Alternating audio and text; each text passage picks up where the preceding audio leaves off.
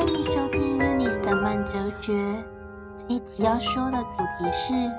活着就要有活着的样子。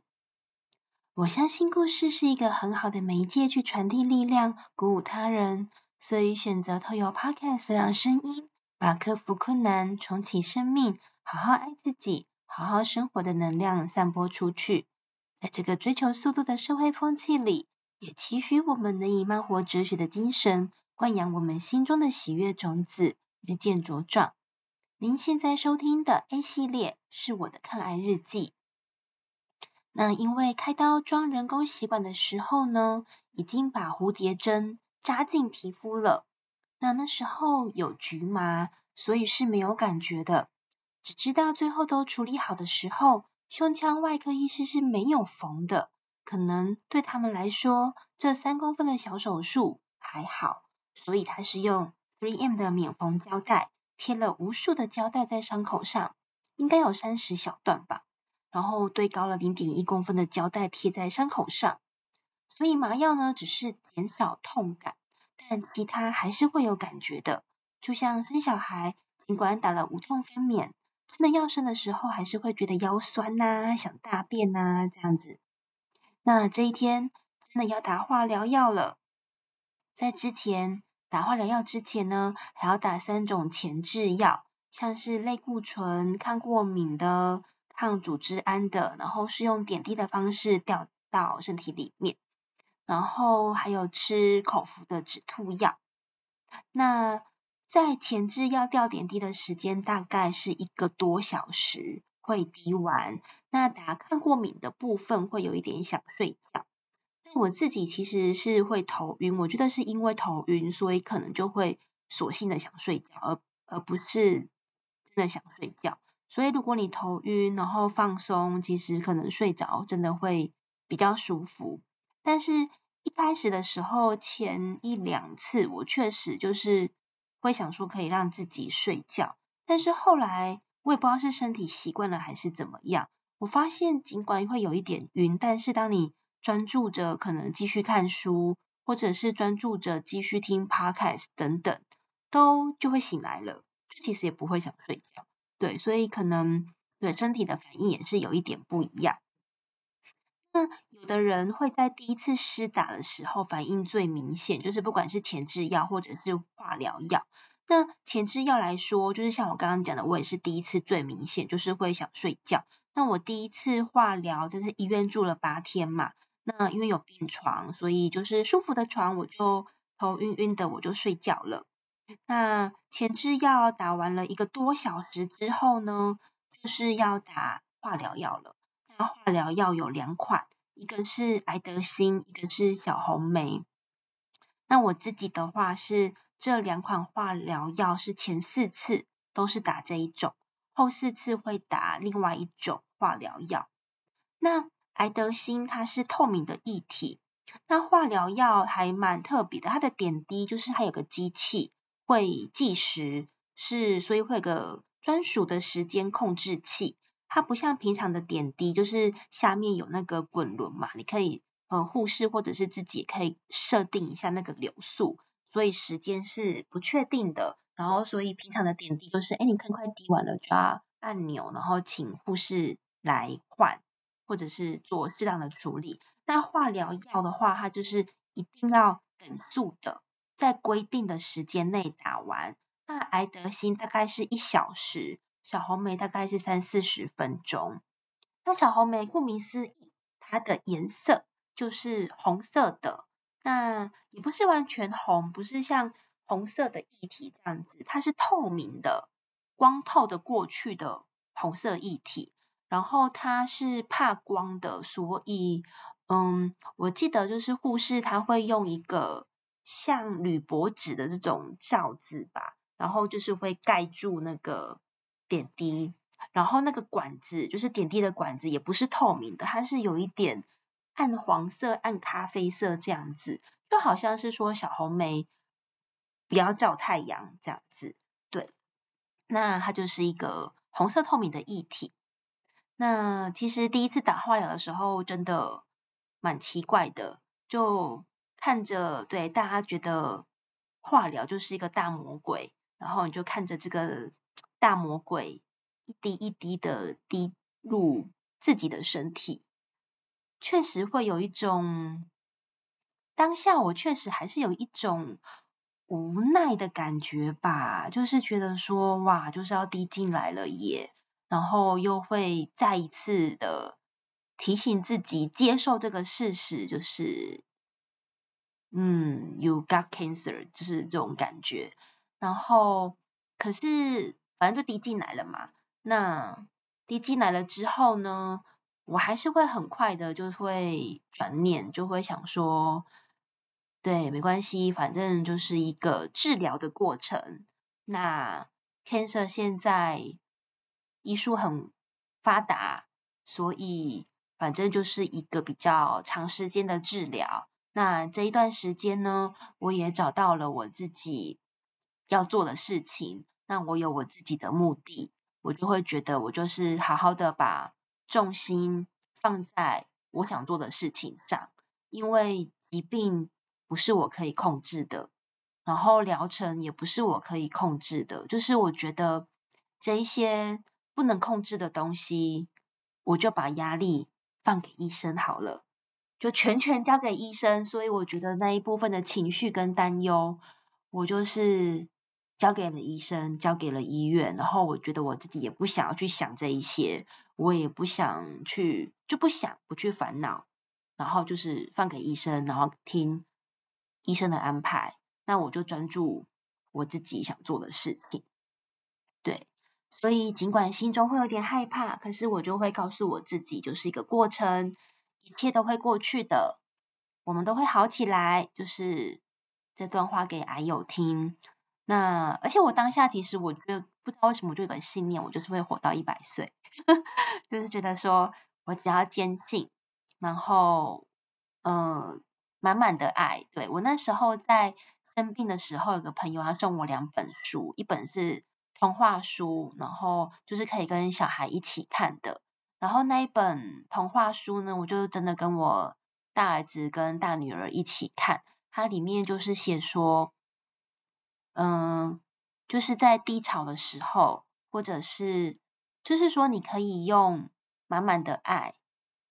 去打败这个病毒。对，他就是用这样的童话书，然后也我就这样子念给小孩听，然后小孩也自己看。那我就跟他们说，记得妈妈就是。因为毕竟是第一次化疗嘛，才一次，一切都要刚开始，我也不知道之后我会怎么样，就是诶，我副作用会怎么样，会不会很难很难过很难受，然后会不会像书里面或者是别人这样子很低落，然后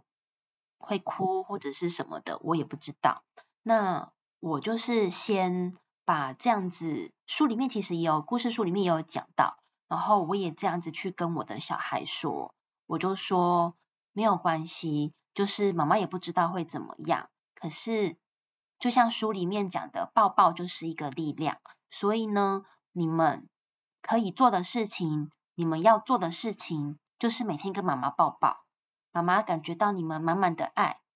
我就会心情就会轻松自在，有办法去面对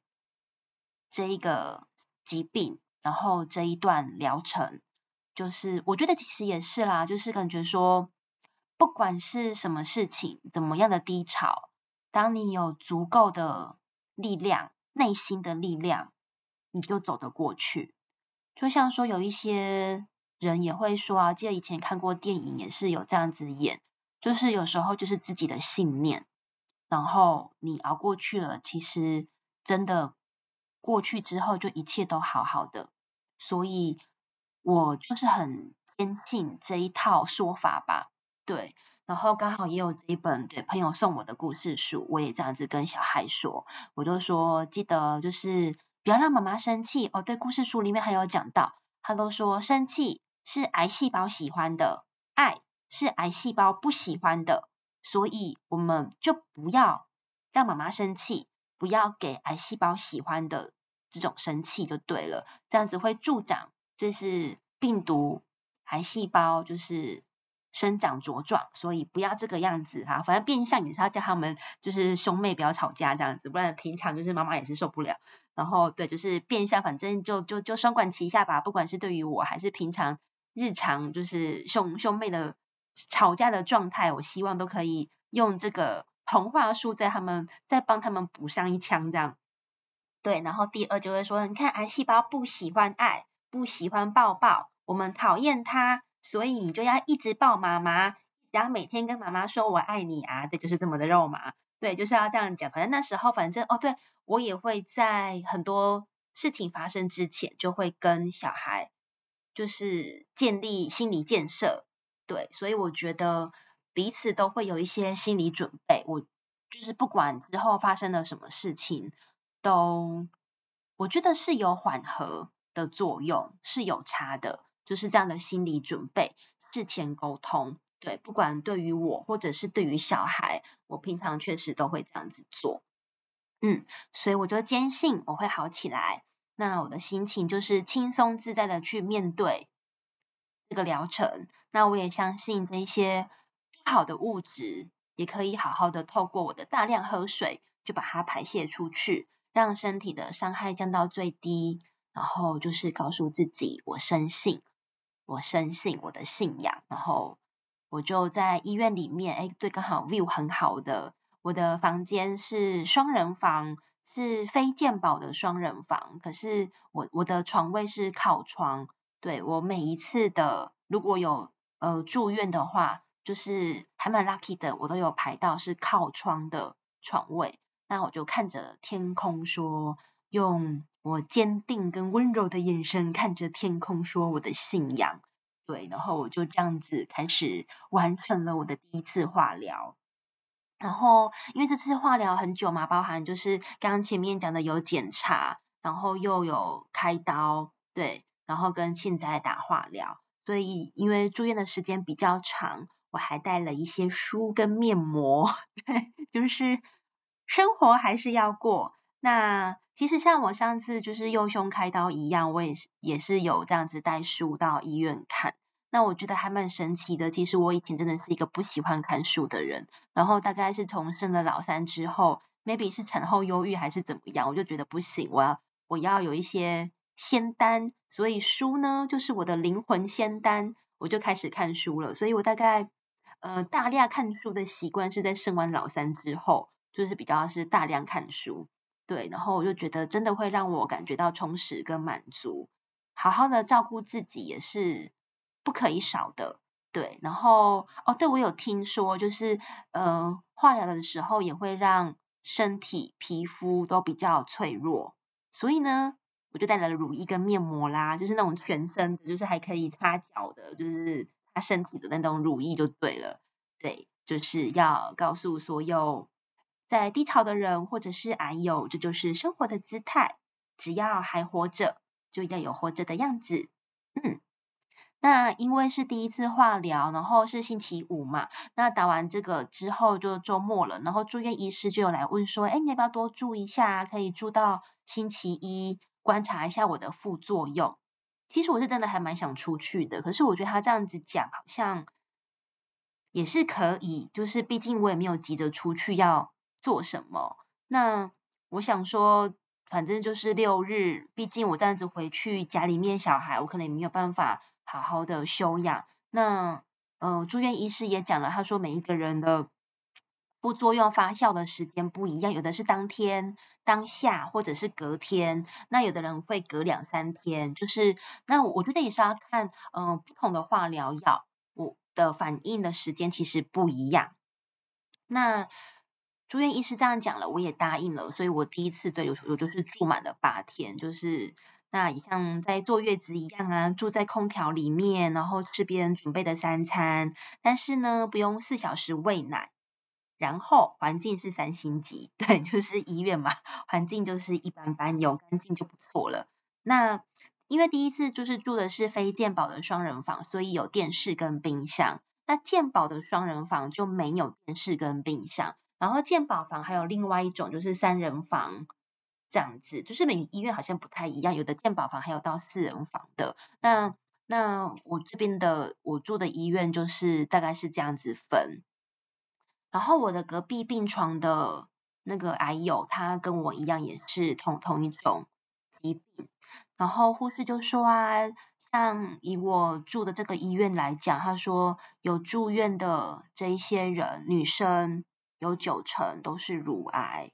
然后男生的话呢，就还蛮平均的。没有特别集中在哪一种疾病，对，那医院它就是一个楼层，我我住的医院是这样，就是一个楼层是一种疾病，所以原则上跟我同楼层的人都是癌症，嗯，那我想说，哇，女生有九成呢，现在正在里面的人，大家都是同一种疾病，我也不知道为什么女生就是特别容易得到这一种疾病。那我隔壁病床的女生是南部人，她是特别到北部治疗的。然后我就问她说：“啊，那你到化疗第几次啦？”她说她也忘记了。然后我看他是已经掉头发了，就是他是光头，可是他心情也很开朗。我看隔天早上的时候，他还订了麦当劳早餐吃。他就说：“能吃就好好吃啊，吃什么都好，冰淇淋也可以。”就是他也是心情很轻松，看得很开这样子。然后我就想说很好，那我要吃冰淇淋。然后重点是隔天起床，我就开始流鼻涕了，叮叮，所以我就不能吃 ice cream 了。然后我化疗当天跟隔天我都有施打那个，都有吊点滴，好像就是补充体力吧，就是还有水分，可能是葡萄糖之类的。那就本身我就爱喝水，然后那时候一开始我的味觉也还没有变，但是后来有变，就是后来真的第二天开始慢慢的有变。所以我就是趁我还没有味觉有病的时候，真的是很会喝大量的水，然后又掉点滴，所以其实我觉得那个新陈代谢还算 OK。然后因为小红梅刚刚讲是呃透明的红色，所以你在你的尿液也会有颜色，大概就是维持个三天，甚至我觉得就是连身上那个味道都有。就是感觉不行，我要赶快大量喝水。我讨厌那个味道，我上厕所的时候都有那个味道，大量喝水，赶快把它排掉。然后在医院里面，就是还有中医师，还有营养师也会来会诊。那营养师就有跟我讲说，哎，我的饮食上要注意什么，不要吃什么。然后中医当然就是会把脉嘛，然后有帮我开了一下药，就是帮我顾一下身体。那我觉得看人，有一些人就是单纯的西医治疗。那我是有加中医治疗，就想说，嗯，也是有这么的一派说法，就是说，哎，中医可能毕竟化疗是比较伤身体的，那中药它其实可以帮忙身体稍微支撑着，吊一下我们的精神，顾着我们的身体，然后或者是说是降低副作用。反正 anyway，我就是也有吃中药就对了。那化疗完到底有什么副作用或不舒服呢？那以我来说，我是没有吐的，尽管偶尔会想吐，但是我知道我会有这种感觉的时候，我就会让自己做不会继续想吐的事情，例如说，我就不会吃，继续吃某个食物，或者是就不吃了，然后或者是也不喝水，对，就是我会有那个感觉，然后不知道，就是那个感觉会让你知道你不要碰什么比较好，还有。我第一次化疗完，就是第一次化疗，我觉得之后的化疗倒是还好。第一次的化疗完，不知道是因为我住了八天还是怎么样，我就是然后跟味觉有一点变嘛，然后出院了之后，我觉得我非常的明显知道我想要吃什么，然后我就开始出来，例如说，我觉得我想要吃面，我想要吃火锅，我想要吃什么，我就觉得吃这个会就是很。无比的明显呢，我不知道比喻上那种心情跟感受，就会很具体的觉得说，我这一餐就是要吃牛排，我这一餐就是要吃意大利面，我这一餐就是要吃麻油鸡，就是对，就是要吃这个东西，这个东西会让我 feel good，就是会有很强烈的那种感觉就对了，然后就觉得非他吃不可，然后很明确，因为。以前我不是这样的，因为我是个三宝妈，然后以前常常下班的时候，每天都要想着说，哎，晚上要买什么或者要煮什么，然后你知道想了很久，真的是也很累，就是真的是想到麻痹，所以包含说在上班的时候也是一样，中午同事要吃饭，就会说天啊，要去吃什么，就会脑中一片空白，我不知道大家有没有这种经验，就会觉得哦天啊，吃东西好像也是一种选择障碍。可是我那时候就非常的明显告诉我自己，我接下来我就是真的排好一周食物诶，例如说我要吃南瓜米粉，我要对，然后我就自己炒了，我就去买了南瓜，然后炒了南瓜米粉，就会有很很鲜明的三餐的食物清单，对，然后有一些东西就是不想吃，例如我那时候第一次的时候，我反而很不喜欢吃肉。很不喜欢吃肉，然后我知道有人会跟我说应该要吃牛肉，就是补一些蛋白质啊、铁质啊。可是我不知道为什么，就从第二天开始，我口味开始慢慢慢慢的变了之后，我发现我吃肉会想吐，所以我真的就没有办法。我甚至在医院的时候，第二天还是第三天晚上，我真的没有办法吃。我后来能吃的东西就只有泡面。就那时候脑中就闪了一下，就只有泡面的那个味道让我不想吐，所以我就真的还是去吃了泡面，我就就我就吃了一一个晚上，就是诶一个一个晚餐啦，对，没有说的没有说一直都是一直在吃泡面，可是我就我知道当然泡面不好，平常也没有很常吃，可是我觉得就是很特别，你就会觉得我就是想要吃那个东西，然后只有这个东西让我不想吐，对，所以在某个晚上我就去买了。素食的泡面，因为我也不想吃肉，就就很特别，对，然后对，是不是感觉很像怀孕 这样子？就会口味很敏感，然后味觉有变，牙大概就是这样。然后我前四次就是打同一种化疗药，那我觉得比较不舒服的就是会，我的话会想吐，但是我没有真的吐，然后当然会掉头发，掉头发大概在第二次化疗前开始有掉。然后我会胸口闷闷的、紧紧的、痛痛的，然后体力比较差，这个是有的。然后第一次的化疗不舒服，只有五天，是最棒、最美好的的时间，因为第二次之后的化疗都没有这么快恢复，所以也有可能就是原本的体质嘛，加上我那时候手术完之后，我也休息了一个月，所以可能体力体力恢复的也很好。然后维持了五天，体力很差，不舒服。大概第六天就完全恢复成正常人的样子。对，然后我就以为每一次都会这个样子，殊不知其实也不会 每次都一样，每一次都还是会有一点不一样。对，所以第一次大概是这样。然后那时候在住院跟回家，真的是会很想睡觉。嗯，然后会有这样的副作用的这些症状。但是它出现的时间点，在每一次的化疗其实会不太一样。然后那时候我的隔壁病床的病友也跟我讲说，诶，我因为我星期五化疗嘛，星期一出院，所以五六日一都在医院。他就说，你星期五、星期六没有吐，就是不会吐了。他是这样子跟我讲的。他说会吐的人就打完化疗就会吐，可能当天或者是第一天就会吐了。然后我本身我也觉得，呃，确实是这样。就是以我这几次化疗的经验，甚至真的是跟怀孕也是一样。我怀孕三次，我也没有真的吐，然后确实会想吐。然后我也想了一下，哎，别的孕妇好像也是这样，真的有吐的人，好像就是真的会吐。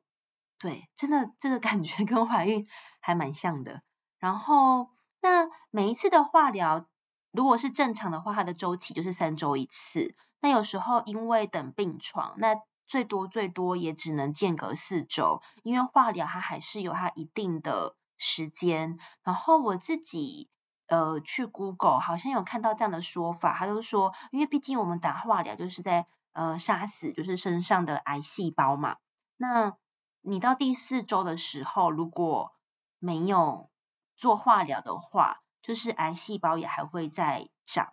就是说虽然我们开刀把它拿掉了，可是身上 maybe 会有一些癌细胞是没有清干净的，所以才会透过化疗。然后像我也是，呃，淋巴的部分是有做切除的，所以说，当然我我我不知道有没有那个绝对关系，当然就你就会怕会不会有一些移转呢，还是什么？所以化疗跟放疗都是为了就是要让这个癌细胞可以。就是比较清楚的比较干净，嗯，那我是在第二次的化疗前一两天就开始落发，那没有到很多，那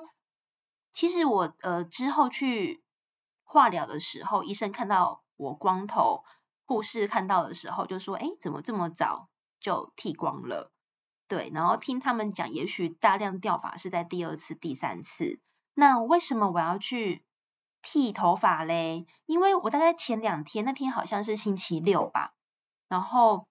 我就发现，应该是星期五、星期四五的时候，我就开始发现真的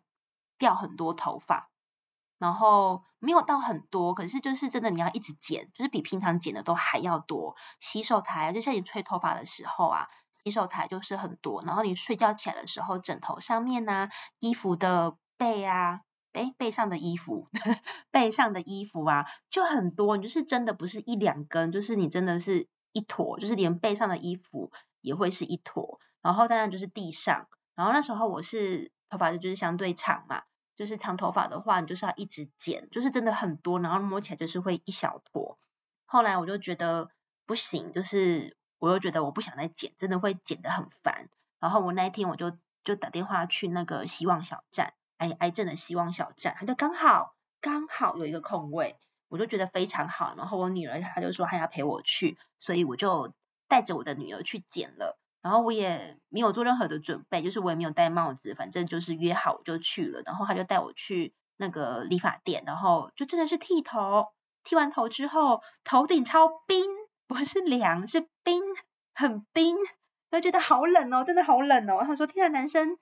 就是短头发跟男生光头的感觉是这个样子吗？”然后就是他们也都知道，就是配合的嘛，所以他们都知道，哎，就是会来剃头发的都是癌友，然后他们就是有帮你准备个帽子，因为然后就是。可以在外面再走走回来那个希望小站，因为发廊跟希望小站不是在同一个建筑物这样子，他就帮你很贴心的帮你准备一个帽子，然后稍微盖住。其实说真的，我个人是很 OK 的，我在整个过程之间是可以光头出门的，但是因为我的大儿子好像会觉得怪怪的，所以他都会希望我还是要戴个帽子。对，所以后来我就有养成戴帽子的习惯，或者是。戴帽子加假发，嗯，那我在癌症希望小站其实还是有租一顶假发，但是我觉得它不太适合我，反而戴了之后看起来很像假发，就是它明明就是真发做的，可是就是那个风格还是因为款式也没有很多，因为可能其他人也借走，就是剩下一些，可是它可能不适合我的头型，因为那个假发里面会有个网子，那反正就是不适合我的头型就对了，所以反正我戴起来就。就没有那么的 OK，所以之后呢，因为对我儿子他希望我可以不要光溜溜，头上不要光溜溜的出门，所以后来我就是有买棒球帽，或者是有买那一种帽子加假发的帽子来戴，就是上面是帽子，然后我就找两种材质，一个是比较薄一点点的，然后就是比较像布的这样子的厚度而已，棉棉布这样子的厚度，然后它就会在帽子的下缘就会接假发。然后另外一种的话，就是我就买是毛帽，对，因为有经历到冬天，我就是买毛帽，然后一样是接头发，我就买两个帽子，然后当然还有一些就是单纯的只有帽子，嗯，那我觉得最好戴的就是帽子加假发，你就是用戴帽子的方式戴上去就好了，然后看起来很像真的，完全看不出来是假发，就很自然，然后我觉得假发。然后我我有去买那个就是淘宝的，就是大就是用虾皮去买，然后整顶的假发，我想说，啊，不然就是买一些不同的造型，反正也很便宜，就是几百块。然后想说，哎，可以来戴看看。可是我发现整顶的假发真的很不 OK，我很不 OK 啦，我不知道是我真的很不会整理还是什么，就是戴起来就是最假，就是超级假，无敌假，而且那个刘海我也不知道怎么样吹，然后。就整个不是很好，而且因为假发，除非是冬天，因为我我是夏天，所以戴的时候它很闷，真的很热，你就觉得好像头顶上在穿一件毛衣一样，然后你流汗又要闷在那个里面，尽管那个呃帽子就是呃做头发的那个网子法网是有动的，可是就是真的很闷，然后很不舒服，然后因为那个呃法网也是。呃，可能是类似塑胶那种材材质吧，我也说不上来，所以当然就是很不透气，不像说我们穿衣服，你真的流汗了，它还会吸汗，反正就是很不舒服。所以我觉得最不推荐的就是整顶假发，然后其实它戴起来也像是真的头发做的假发一样啊，就是它真的整个会闷住。可是帽子为什么好？因为帽子是棉的啊，或者是你会你会去选那个材质，棒球帽也好，至少它也是布的，对不对？它是布的，或者是棉的，或者是毛毛，这个都相对而言真的是比较透气，然后也很好戴，就像我们帽戴帽子这个样子，然后而且也比较呃有帽子加假发的话也比较好，因为那种帽子会比较贴，因为棒球帽有时候风大会吹走，就是会瞬间变光头，对，就是就是这个时候连自己都会吓到，因为是没有心理准备的。然后，所以我觉得最推的是帽子加假发这一种，嗯，然后我觉得假发本身它有其实有它自己专属的梳子跟喷的那个液体，好，嗯，我觉得是可以买一下，因为也不贵，可能就是一整组就是一百块，它的那个喷的液体，然后跟梳子，好像还有第三个东西我忘记了，对，然后一整组就是大概就是几十块或者是不到一百块，那可是因为假发真的很容易打结。所以我后来我会可能真的你去外面有风的话，我会把它塞到衣服里面，就是不要让它吹，因为它打结真的很难梳。我有一把梳子就这样子梳断了。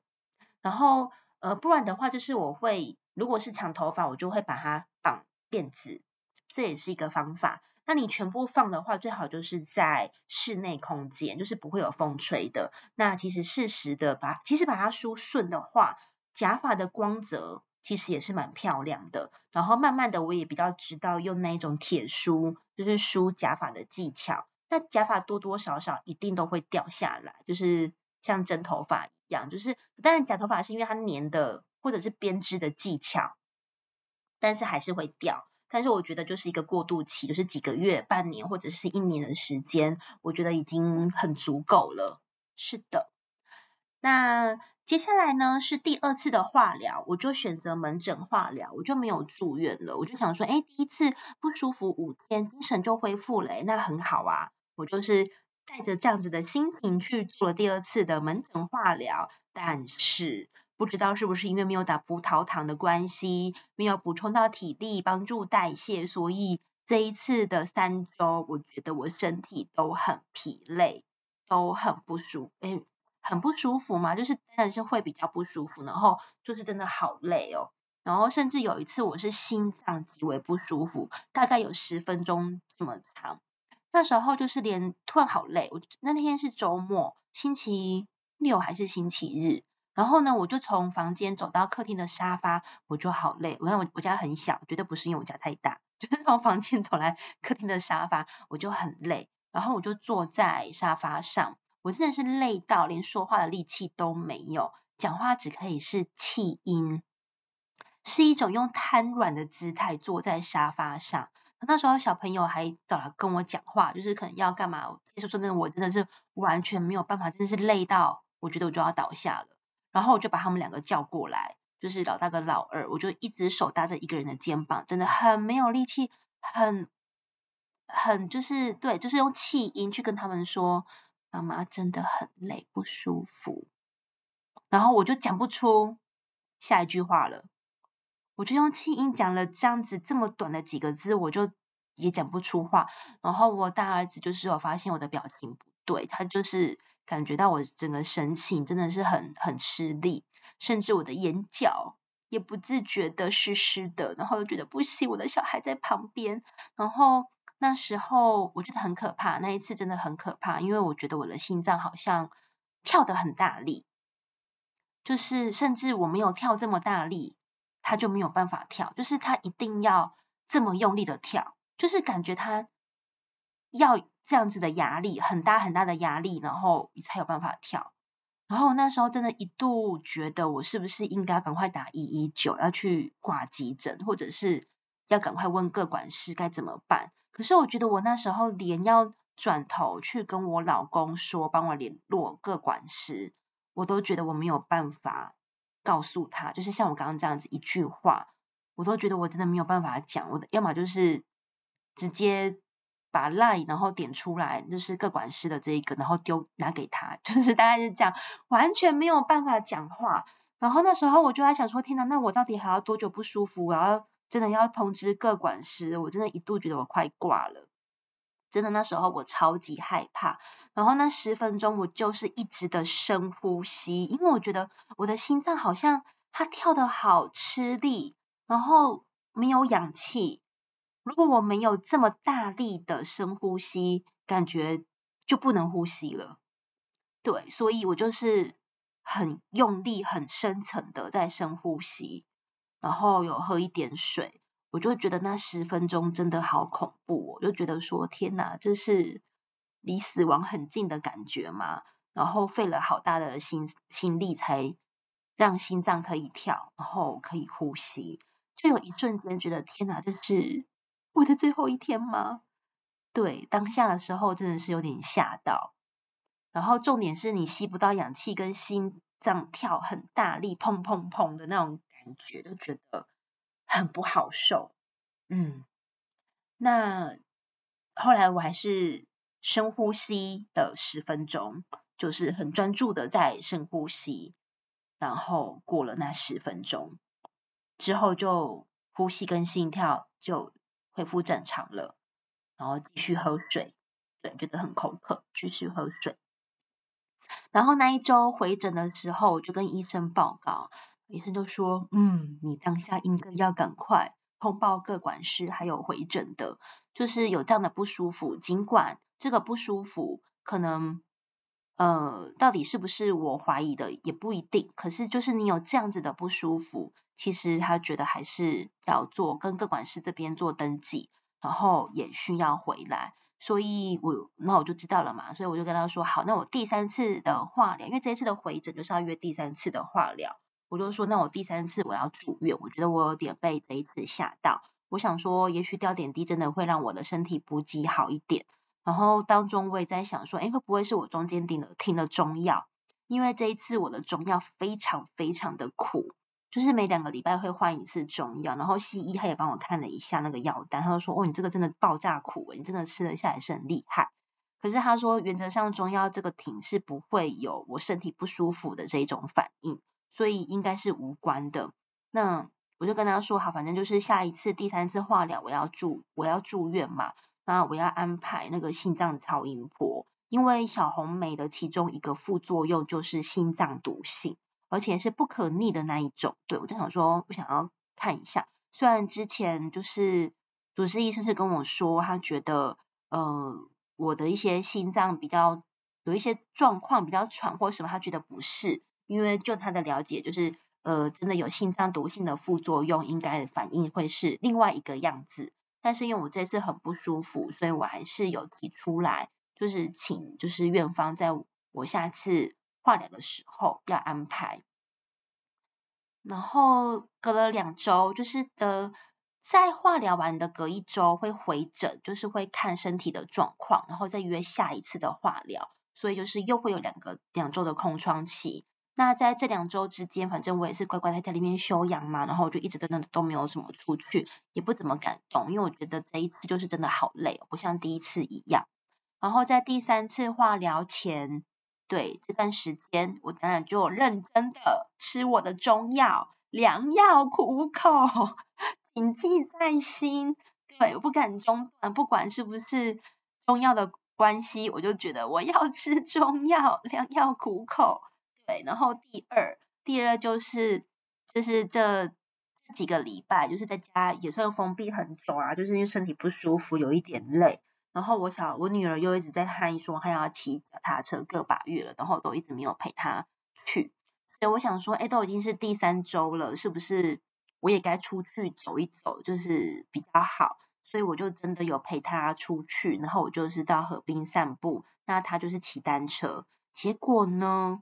我还是又身体很虚弱了，在回程的时候，我真的觉得，哎，又很累，大概休息了三次，然后这种感觉像是中暑，跟上次感觉不一样，像是中暑，会有一点冒冷汗，然后要坐着或者是蹲着才有办法恢复体力，以及大量喝水。恢复体力，然后让自己不会头晕、血液回流，大概是这种感觉。然后我中间大概休息了三次，嗯，那只能说这个即将要第三次化疗前的这一段历程，真的是有惊无险。嗯，因为其实我之前就有听过有朋友跟我讲说，诶，其实化疗真的是要适度的运动、排汗、新陈代谢，排出就是比较毒的这些物质，身体会恢复的比较快。对，但是因为呢，有了这一这个经验之后，我当然还是有点担心，就是自己在外面如果真的很不舒服、晕倒了怎么办？嗯，于是我之后就决定了，我要买泡脚机，还是好好的坐在家里面，然后脚放进去像。放进去热水里面，好好的流汗就好了。嗯，坐着流汗还是比较 适合我。那下一集呢，我会从第三次的化疗开始说起。那总共呢会有八次的化疗，还有三十几次的放疗。那我相信一切都会过去的。那我也算了一下，整个这样子的疗程时间，很像怀胎十月，差不多就是十个月。从开刀、化疗、放疗，大概就是这样的历程。那我希望我的故事呢，也可以疗愈到你，或者是陪伴低潮的你，或者是陪伴也是罹癌的病友。因为我相信，不管我们经历了什么事情，那苦中可以找到乐，对，还是可以找到一些让自己可以支持的原动力，继续往前。那也欢迎你可以关注我的频道，分享或者是加入我的社团。